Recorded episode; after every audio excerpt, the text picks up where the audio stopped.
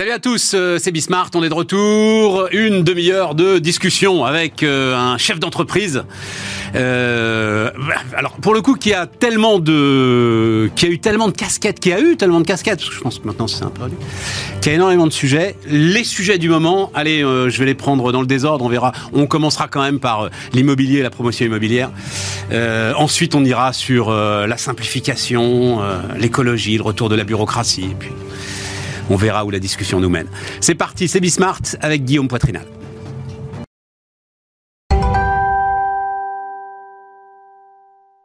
Donc, Guillaume, euh, oui, quand même, l'immobilier, ça reste la, ça reste la trame, même s'il y a, et on va en parler, le Conseil de la simplification. Euh, c'était il y a combien de temps le Conseil de la simplification? C'était sous François Hollande. C'était sous François Hollande, ça nous rajeunit pas. Compte, euh, on compte deux mandats présidentiels, dix ans. Fondation du patrimoine, c'est ça Tu étais le président aussi Je suis, je préside toujours la Fondation du patrimoine, c'est de l'immobilier, un autre immobilier, et bénévole celui-là. Alors, euh, donc là c'est Woodéum, euh, mais globalement c'est l'immobilier, c'est promoteur. la crise ne se calme pas, recul de 30% des ventes de juin à septembre, là c'est les, les tout derniers chiffres, ce dont la Fédé des promoteurs. Pire trimestre depuis 2009.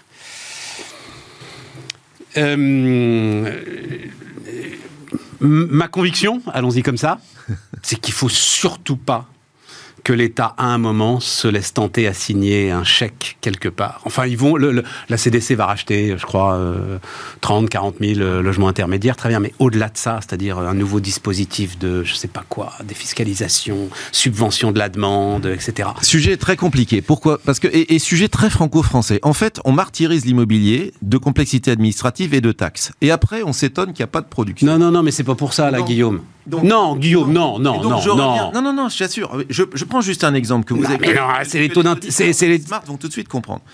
Il y a une particularité dans, notre système, c'est qu'en fait, on taxe à 20% le, logement neuf. Alors, 20% le logement neuf, c'est la TVA sur le logement neuf. C'est normal de, de, payer 20% sur une valeur ajoutée. Mais sachez que cette taxe, ça vaut aussi pour le foncier.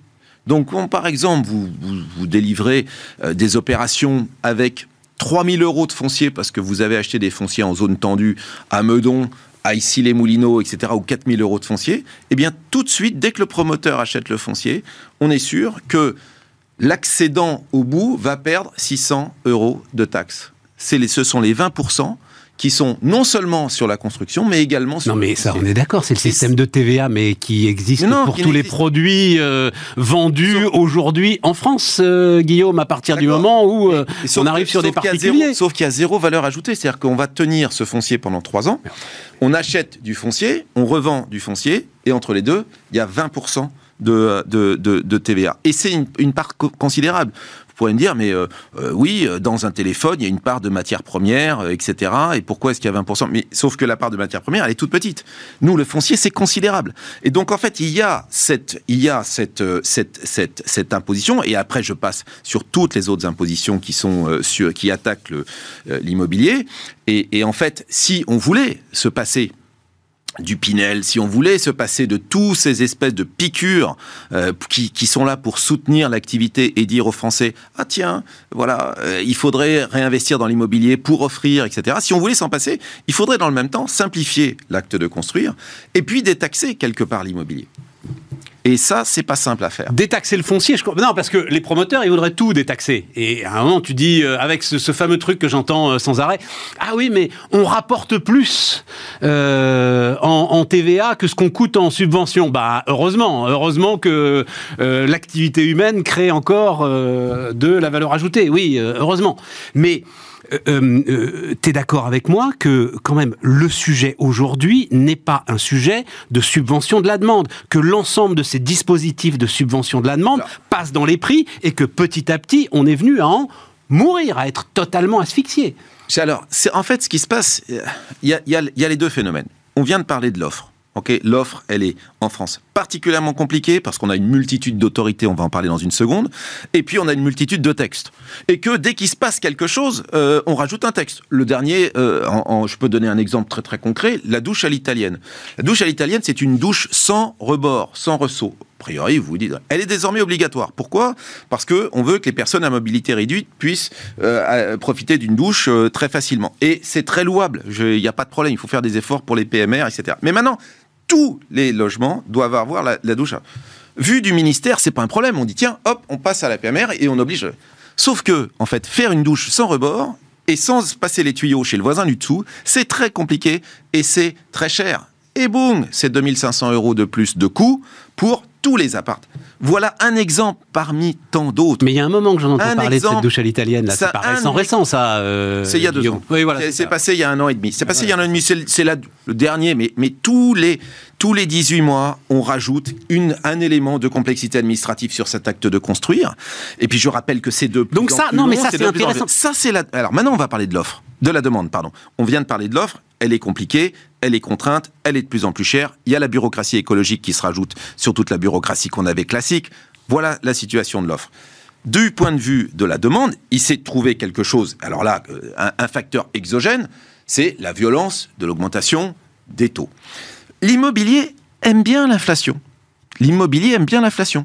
Pourquoi? Parce que nos parents ont connu, ça, on s'endette, on rembourse avec des euros d'avant, avant, avant, donc le prix du le principal de la dette se déprécie, et puis normalement l'inflation ça fait des salaires en plus, ça, ça et donc ça fait du pouvoir d'achat euh, en plus d'un autre côté, et puis les loyers augmentent avec l'inflation. L'immobilier aime l'inflation. Ce que n'aime pas l'immobilier, c'est une hausse hyper violente des taux d'intérêt, où finalement, ce qui aurait dû être étalé sur trois ans, c'est passé sur un mois et demi.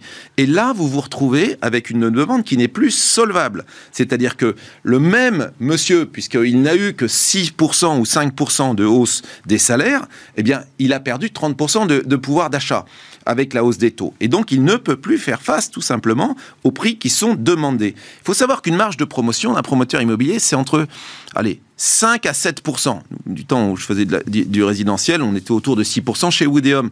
On était très content, on était dans la moyenne. C'est 6% Mais non, mais j'ai toujours entendu ça et je lis, moi, la nouvelle patronne de Nexity qui dit tout à coup qu'elle va pouvoir gagner peut-être 2 à 3% de marge. Très bien, formidable. C'est-à-dire qu'à un moment, effectivement, tout le monde se met en tension. Ce que tu décrivais comme mécanique euh, de l'immobilier qui aime l'inflation, mais à bas bruit, c'est exactement ce qui se passait en fait depuis dix ans. Finalement, avec des taux d'intérêt quasi négatifs ou à zéro, et une inflation qui était quand même euh, bon an mal an, avec son petit 1 ou 1,5%, l'argent gratuit, ben, l'ensemble des promoteurs en ont profité, très largement profité. À ce moment-là, on les a pas entendus dire, vous savez, franchement, c'est cool, la situation est bonne, vous pouvez commencer à débrancher un certain nombre des aides que vous avez, parce que franchement, on n'a pas de problème de financement il aurait fallu peut-être à un moment les entendre, tu vois, pour que ton discours qui là maintenant est sans doute légitime, oui, oui, mais, être entendu. Mais honnêtement, quand on regarde les résultats des promoteurs sur ces années miraculeuses, ils n'ont pas été miraculeux. Il n'y a pas de promoteur qui soit rentré dans le CAC 40, à ma connaissance. Donc, il faut remettre les choses telles qu'elles sont. C'est un métier de petite marge, avec des coûts qui sont sans cesse en croissance, avec des fonciers qui sont de plus en plus chers parce que on nous vend les fonciers de plus en plus chers. Et, finalement, il y a toute une mécanique où aujourd'hui, on a une crise de l'offre et une crise de la demande. Et donc à la fin, qui est-ce qui paye? Eh bien, ce sont les générations d'après qui ne peuvent plus se loger. Mais le problème est structurel ce que tu décris sur la construction et ce que tu décris sur le foncier, ce sont des problèmes structurels. Et alors, le foncier, pour le coup, les promoteurs m'en parlent depuis une décennie, et ça, c'est intéressant. Et rien ne change et rien ne bouge. Ce fameux maire qui ne veut pas construire, ce fameux adage que vous avez, un maire qui construit est un maire battu. Est-ce que le sujet, c'est pas de profiter de cette crise qui visiblement est une crise d'une violence rare, enfin en tout cas jamais vue depuis 15 ans, pour essayer d'agir sur ces problèmes structurels Mais bien sûr, mais d'abord, une grande cure de simplification de l'acte de construire. D'abord, moi je vais vous dire ce que je pense. Euh, mais là, tu les... voilà, parce que les normes écologiques, ben, alors l'écologie, eh ben, les, normes, les normes écologiques débarquent et de toute façon vont te, non, augmenter la masse de normes de manière considérable. Ben, il faut lutter contre ça. C'est un énorme piège pour l'écologie et pour la planète en elle-même. Pourquoi? Parce que ça va dissoudre l'effort. L'effort, il doit être fait sur quoi Principalement et au-dessus de tout, l'empreinte carbone du bâtiment. L'empreinte carbone du bâtiment, ça ne veut pas dire le kilowattheure, ça ne veut pas dire la consommation, ça veut dire l'empreinte carbone du bâtiment sur son cycle de vie. Construction, exploitation et fin de vie. Si on disait plutôt que de dire aux gens vous allez être classifié A, B, C, D, E, etc., avec toute la complexité que ça veut dire, et puis j'ai mis des isolants minces ici, j'ai fait ce lit. Il faut voir ce que c'est que la complexité administrative aujourd'hui écologique en matière de performance thermique. Euh, si on leur disait, écoutez, c'est assez simple, vous avez un objectif, baissez la facture carbone et vous vous débrouillez ensuite. Moi, l'État, qu'est-ce que je fais? Je mets des thermomètres en place. Je mets un thermomètre en place. C'est l'empreinte carbone. Il faut faire ça pour l'immobilier. Il faut faire ça pour toutes les activités humaines, pour tous les produits, pour ce micro, pour cette chemise. C'est ça qu'il faut faire si on veut sauver la planète. Simplifier autour d'un seul critère et laisser les gens s'organiser. Voilà ce que je propose pour la complexité euh, euh, écologique.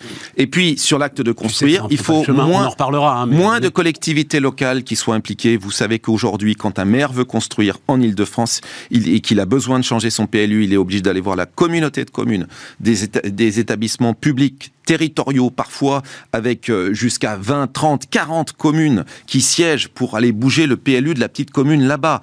Donc on a un nombre de chefs les, maires ne sont plus à, leur tête, à la tête de leur PLU. Donc on a déjà démultiplié ça. Et puis ensuite, on va très vite se trouver dans des opérations d'intérêt national, Fort d'Aubervilliers, le grand périmètre de la défense. Et à ce moment-là, le permis n'est plus donné ni par le maire, ni par le président de la communauté de communes. Il est délivré par le préfet. Donc euh, tout est euh, et les services du préfet viennent s'en mêler. Mais, tout est tout, mais, tu dis quoi Toi, tu penses que le maire devrait retrouver en fait la pleine propriété Ah, dis donc. Non, non, moi je suis pour un seul patron. Alors, je vais vous dire un, un, seul patron, s'il vous plaît, dans la salle du côté administratif et politique. Un seul patron, s'il vous plaît.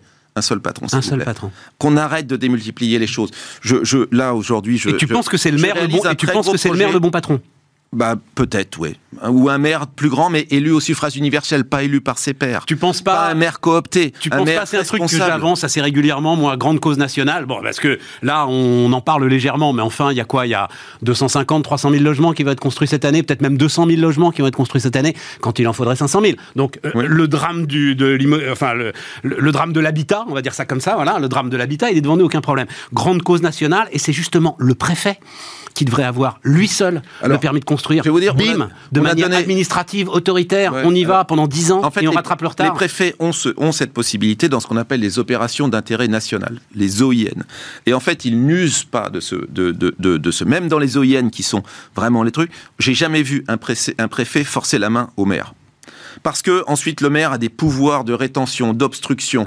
Et, euh, et, si le maire veut vous emmerder, eh ben, il donne pas les autorisations d'installation de chantier euh, sur la... Donc, et à la fin, le préfet, il, est, il, a, beau, il a beau avoir donné son, son permis. Et puis ensuite, si le maire fait un recours contre le permis, alors là, je peux vous dire que le recours, il est étudié drôlement. Donc, euh, en fait, on peut violer personne. Pourquoi? Et, et, on est toujours autour de la table avec une multitude de décideurs. Non, mais la complexité administrative. Le suffrage universel est très important. Il y a longtemps que j'ai un patron, il doit, il doit être élu au suffrage universel. Exactement. Il y a longtemps que j'ai pensé qu'en fait, la, complexité administrative, c'était un nombre de textes, un nombre de lois. C'est ce qu'on disait avec Thierry Mandon. Regardez les épaisseurs des codes, etc. Et en fait, plus j'avance dans la vie, plus je m'aperçois qu'en fait, l'inflation, c'est aussi une inflation de chefs, une inflation de patrons, une inflation d'officines, de comités, d'autorités, qui viennent et qui chacune ont leurs petits pouvoirs. Et sans ces petits pouvoirs, vous pouvez pas. Je donne juste un exemple. Euh, euh, là, euh, sur un projet à, à Nanterre Université, on a besoin et ça s'est bien terminé, mais on a besoin de bouger une, un bout de ligne de bus euh, pour, euh, pour déterminer. Euh, on va voir euh, la présidente de la, de la région Île-de-France qui, normalement, s'occupe en fait de tous les transports en Île-de-France. C'est marqué sur, sur le papier. Elle, dit non, pas tout à fait. Je m'en occupe, mais c'est Île-de-France Mobilité. C'est-à-dire, ce n'est plus la région, c'est Île-de-France Mobilité. Vous avez pas mal de maires et c'est une espèce de conglomérat. Donc elle, est, elle le préside, mais il faut faire attention à Île-de-France Mobilité. Vous allez voir Île-de-France Mobilité. Île-de-France Mobilité, vous dites non, mais moi, je, suis assez pour, mais c'est pas moi, c'est la RATP. Et là, vous dites, mais qui a la tutelle sur la RATP L'État. Donc, euh, en fait, vous vous trouvez devant à chaque fois une démultiplication, et c'est cette démultiplication qui nous ralentit. Guillaume, euh, donc tu, as vu ça, Bercy relance le, chantier de la simplification des normes. Euh, et dans le même temps. Donc, attends, non, parce que quand même, ça, Bercy assure que les ministres seront dans une démarche d'humilité. je savais que ça te plairait. Je savais que ça te plairait. C'est le même truc que tu as fait, toi, il y a. Oh oui, c'est la même chose, l'éternel retour. C'est la même chose. Et, et, puis, dans le même temps, euh, M. Macron demande à Eric Woerth de réfléchir à l'organisation politico-administrative du pays. Ouais. Donc, donc, en fait, on Et il assure déjà, Eric Woerth, il assure déjà qu'aucune strate euh, euh, locale ne sera supprimée. Voilà. Pour commencer. Ça rassure tout le monde. Pour commencer. Voilà, on ne touchera pas au. Alors, c'est quand même à saluer parce qu'il n'y avait jamais eu d'effort depuis le début de, du premier mandat du président Macron. Il n'y avait jamais eu temps. De, on a, moi, c'était une de mes grandes déceptions. Euh, je m'en suis ouvert d'ailleurs euh, au président Macron. C'est pas possible de ne rien faire sur le sujet de la simplification administrative euh, dans le. Alors là, ça vient. Là, ça vient, c'est louable que ça vienne. Mais ça vient pas au bon endroit. pourquoi, Parce que je pense. Attends, attends, d'abord, pourquoi est-ce que ça viendrait plus là que ce que toi tu avais fait avec Thierry Mondon, où on avait quand même, un, on l'a oublié, mais un secrétariat d'État à la simplification. On a, vous aviez été super loin. On avait été super mais surtout en fait, sur le mur des Le secrétaire d'État, il n'a pas fait, il a pas fait grand chose. Là où ça fonctionnait, c'est les six mois, et ça nous a permis de passer 370 mesures de simplification qui sont en cours, pas des moindres, le Kindimo, euh, Kindimo, consent. consent préfectoral, euh, la visite médicale obligatoire euh, chez la médecine du travail, le droit à l'erreur, le droit, le droit à l'erreur, tout ça c'était en gestation, ça n'a pas, pas, été jusqu'au bout, mais ensuite c'est venu.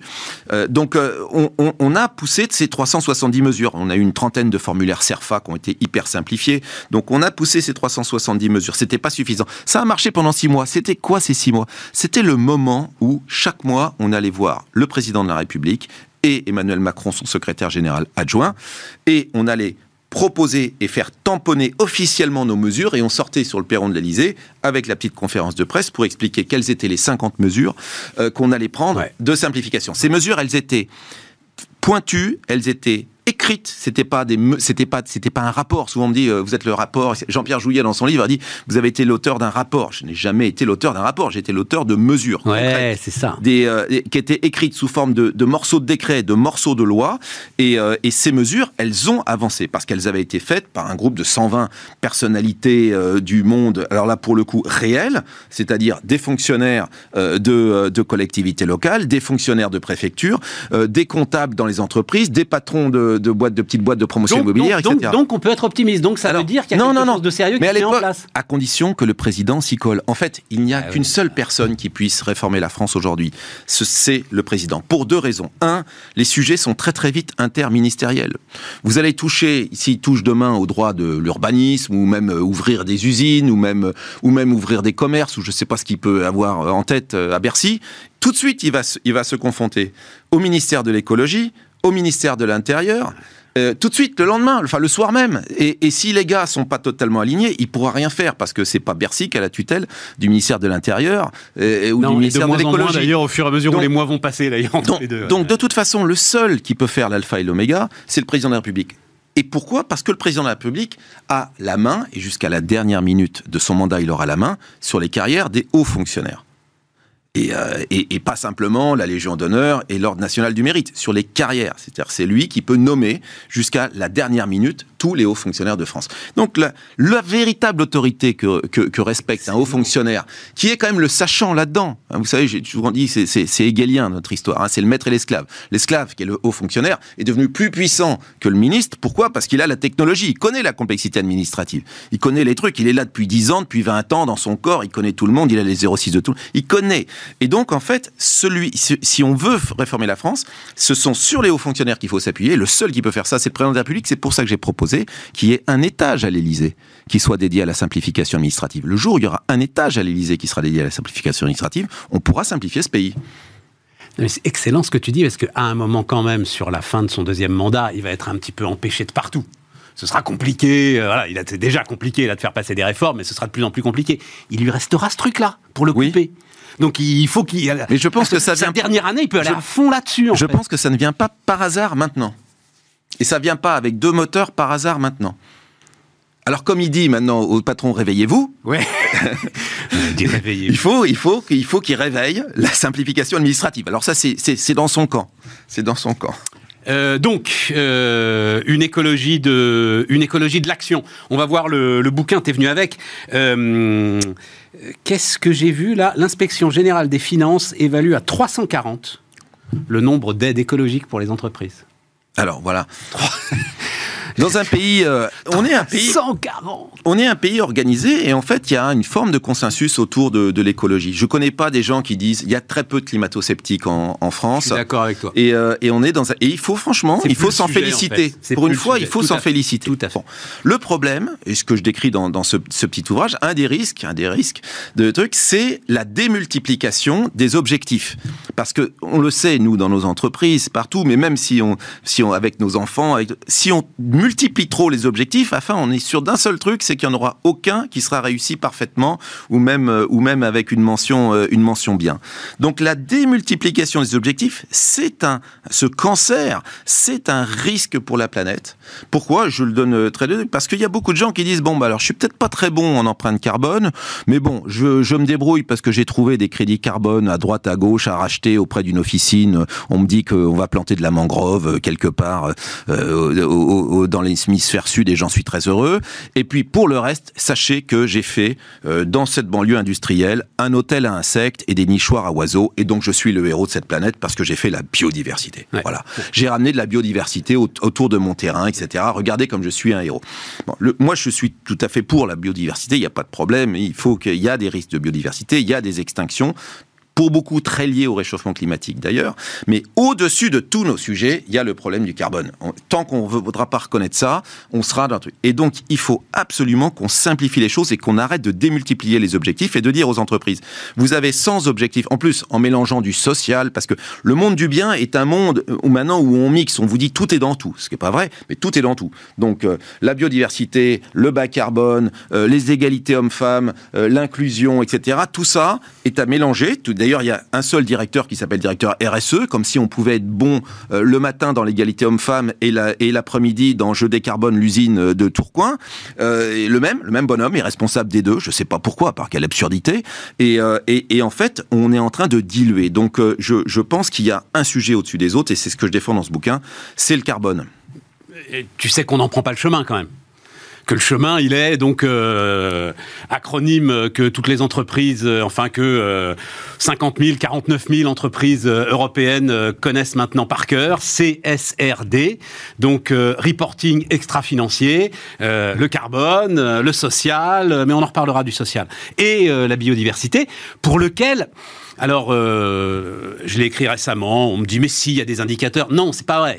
les indicateurs robustes, même sur le carbone, déjà, euh, tu peux discuter, mais enfin, globalement, les choses sont à peu près stabilisées. Les indicateurs robustes sur la biodiversité, ils n'existent pas. Donc on demande aux entreprises de... Oui, sauf que ça y est, c'est dans la réglementation européenne. La messe est dite, Guillaume, là-dessus. La messe est dite. Et euh, euh, ce brave Emmanuel Faber qui dit à peu près la même chose que toi, on l'accuse de parler au nom des Américains, de vendre son âme aux Américains, etc., et d'être contre les normes européennes.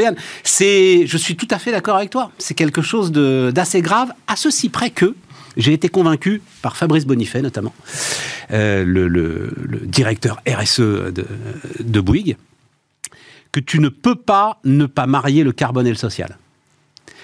Parce que ce sera dur. Parce que la décarbonation heureuse n'existera pas. Alors. Et que forcément, tu vas rentrer dans un sujet d'effort partagé. Alors, euh, Fabrice Bonifay, je le connais bien, on, débat ah bah, souvent ensemble, bah, puisque lui est décroissantiste et que moi je suis croissantiste, pour faire très simple, pour euh, que les auditeurs comprennent bien. Oui, mais Donc lui, en fait, alors d'où vient Non, parce que si tu dis ça, Bible Si tu dis ça, tu as l'air de décrédibiliser son propos. Non, je le décrédibilise pas, j'ai beaucoup d'amitié pour lui, il le sait, d'ailleurs trop. Euh, Mais le... le qu'est-ce que, comment est-ce qu'il part C'est quoi son raisonnement Non, non, non, non, non, non, le raisonnement, pas du raisonnement de Bonifay. Le raisonnement de Bonifay, c'est le, lien entre le social et le carbone. Oui, mais obligé de le faire. C'est très lié. Bonifay dit quoi? Bon, les amis, il y a, et, il le dit d'ailleurs avec Jean-Marc Jancovici, il dit, voilà, on va faire une partie du chemin, ils le reconnaissent, avec la technologie. Donc, on, doit passer à un monde sans carbone. Là, tout le monde est d'accord. Et si on passe pas à un monde sans carbone, les amis, c'est fini. Hein. C'est fini. Je dis c'est fini. Des planètes, enfin la, la, France avec trois semaines à plus de 50 degrés, vous faites plus rien pousser. Plus rien pousser en France. La France devient le Sahara. Donc, euh, trois semaines à plus de 50 degrés, la France devient le Sahara. Vous pouvez arroser tout ce que vous voulez, la France devient le Sahara. Donc, le sujet et la menace, elles sont là. Et il y a une partie du chemin, nous disent-ils, qu'on va faire avec de la technologie. Le nucléaire, ok, le nucléaire, on va pouvoir se, se, chauffer, se refroidir, euh, se véhiculer avec, euh, avec de l'énergie issue du nucléaire. Il faut le faire le plus vite possible. La géothermie, le truc, et, bon, et, on est tout à fait d'accord là-dessus. Et eux vous disent, mais au-dessus de tout ça, il y a une marge incompressible, en fait, qui fait qu'il y aura du sacrifice.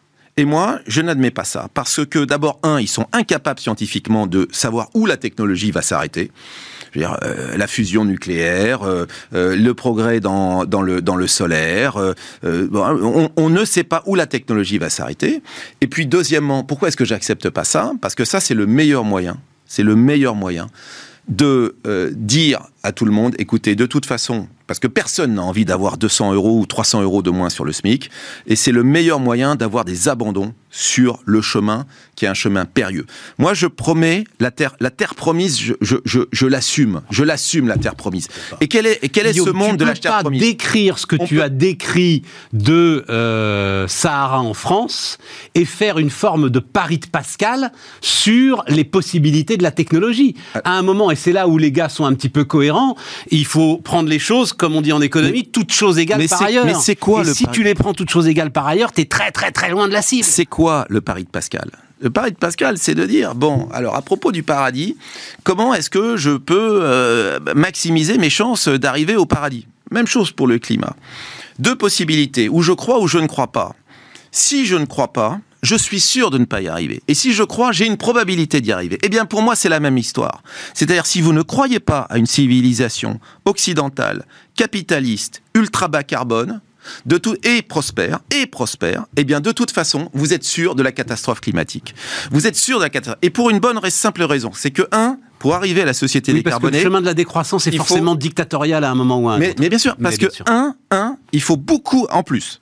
Un, problème de la démocratie. Deux, l'investissement. Comment est-ce que vous pouvez justifier Il nous reste deux minutes, des hein, centaines de milliards d'euros, de centaines de milliards d'euros d'investissement si vous dites ah bah de toute façon le monde de demain est un monde en pleine décroissance issu de, issu de pauvreté. Et puis dernièrement, les mondes pauvres, la pauvreté est l'ennemi de la planète. Il suffit d'aller se promener à Madagascar pour comprendre que la déforestation, elle n'est pas liée à la prédation par les multinationales du bois à Madagascar. La déforestation, elle est liée parce que les gens sont tellement pauvres qu'ils ont besoin d'aller couper ce bois pour construire leur maison, pour se chauffer. Donc euh, c'est ça la réalité. La pauvreté est l'ennemi de la planète. Il faut créer les conditions d'une société bas carbone, prospère, et euh, capitaliste et détourner le capitalisme vers la consommation bas carbone. C'est ce que je propose avec l'étiquetage bas carbone. Non, c'est intéressant parce que euh, effectivement, le, discours peut être euh, de toute façon, on n'a pas le choix. Euh, il faut à un moment des mesures autoritaires, bureaucratiques, retour de la bureaucratie, etc. pour y arriver.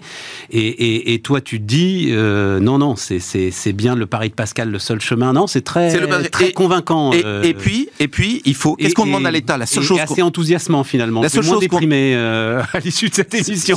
Je t'en remercie. La seule chose qu'on demande à l'État, c'est l'étiquetage on a besoin du maître étalon. De la même façon que, l'État a donné le kilo, que l'État a donné le maître étalon, on a besoin de l'État pour mesurer, pour faire de l'étiquetage carbone. Pourquoi? Parce que nous, aujourd'hui, les grands pollueurs, c'est l'Inde, la Chine, les États-Unis. Et l'Inde va continuer à faire du charbon. Donc c'est dramatique. Comment est-ce qu'on arrive à peser sur ces grands pays producteurs et industriels?